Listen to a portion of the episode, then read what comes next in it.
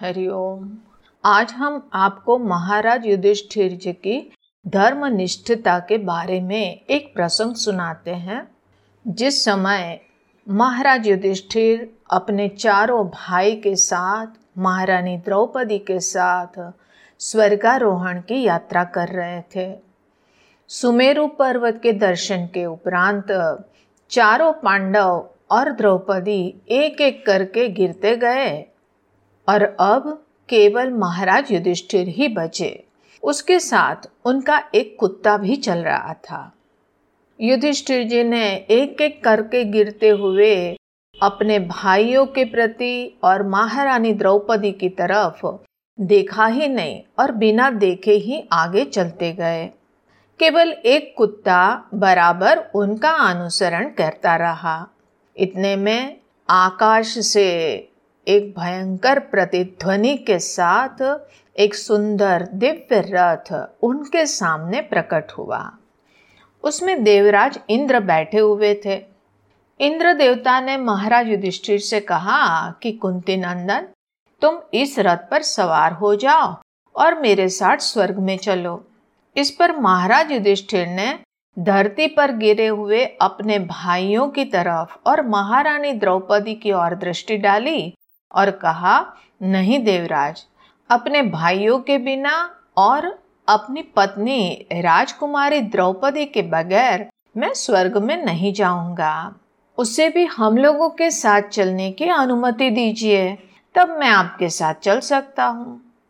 इंद्र ने कहा, तुम्हारे सभी भाई तुमसे पहले ही स्वर्ग में पहुँच चुके हैं। उनके साथ द्रौपदी भी है। वहाँ चलने पर वे सब तुम्हें मिलेंगे, इसलिए उनके लिए शोक न करो। वे सब अपने मनुष्य शरीर का परित्याग करके स्वर्ग में गए हैं, किंतु तुम इसी शरीर से वहाँ तक जा सकते हो। युधिष्ठिर बोले कि भगवान, ये मेरा कुत्ता, मेरा बड़ा भक्त है। उन्होंने यहाँ तक मेरा साथ दिया है, और इसलिए इसे भी मेरे साथ चलने की आज्ञा दीजिए। इंद्र ने कहा कि नहीं राजन, तुम्हें हमारे समान ऐश्वर्य, अमरत्व, लक्ष्मी और बहुत सारी सिद्धियाँ प्राप्त हुई है और साथ ही तुम्हें स्वर्गीय सुख भी सुलभ हुए हैं। इसलिए कुत्ते को छोड़कर ही मेरे साथ चलो। उसको एक तुच्छ कुत्ते की वजह से क्यों खोना चाहते हो? युधिष्ठिर ने कहा कि देवराज, यदि मुझे इस मूक, निष्ठावान सेवक का त्याग करना पड़े और उस कीमत पर स्वर्ग तो क्या ब्रह्म लोक का भी राज्य प्राप्त हो जाए तो भी मुझे स्वीकार्य नहीं है। इंद्र ने कहा कि देवराज, आप इस कुत्ते को छोड़ दें, ऐसा करने में कोई निर्दयता नहीं है। आप इसके प्रति मोह के कारण अपने पुण्यवश प्राप्त एक महान लोक के सुख भोग को गंवा रहे युधिष्ठिर ने कहा कि महेंद्र, भक्त का त्याग करने से जो पाप होता है, उसका कभी भी अंत नहीं होता।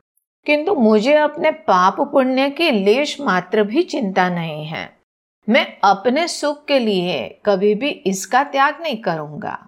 जो भयभीत है, भक्त है, जो आर्त भाव से शरण में आया है, अपनी रक्षा करने में असमर्थ और दुर्बल है, अपना प्राण बचाना चाहता है, ऐसे शरणागत को मैं नहीं छोड़ सकता।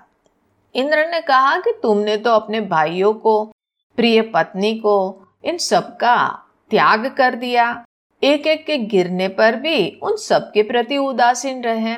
और इसी के फल स्वरूप तो तुम्हें ये महान पुण्य लोक प्राप्त हुआ है। इसलिए एक तुच्छ प्राणी के लिए अपना ये दुराग्रह छोड़ दो। युधिष्ठिर ने कहा कि भगवान, संसार में अपने और पराये मनुष्यों का आना और जाना निश्चित है, मिलना बिछुड़ना निश्चित है।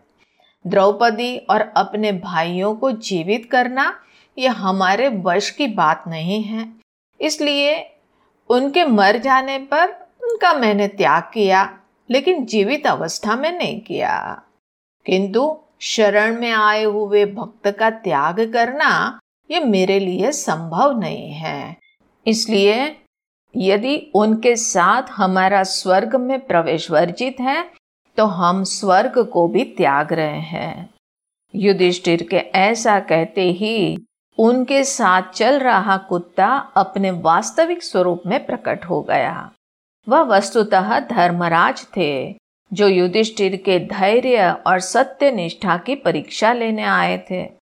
धर्मराज ने युधिष्ठिर से कहा कि पुत्र तुम अपनी शुद्ध बुद्धि और धर्माचरण के कारण सदैव ही अपने पिता का नाम उज्जवल करते रहे हो।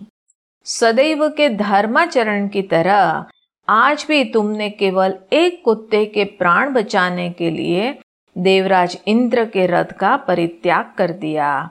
इसलिए इसलिए स्वर्गलोक में तुम्हारी तुलना में कोई नहीं है। तुम्हें अपने इसी शरीर से अक्षय लोकों की प्राप्ति हुई है। तुम उस परम, उत्तम और दिव्य गति को प्राप्त हुए हो। धर्मराज के ऐसा कहते ही समस्त मरुदगण, अश्विनी कुमार, देवगण, देवर्षिगण और सिद्धजन आकाश से धरती पर उतर आए और उन्होंने पांडुनंदन युधिष्ठिर का अभिनंदन करते हुए इंद्र के रथ पर आरूढ़ किया।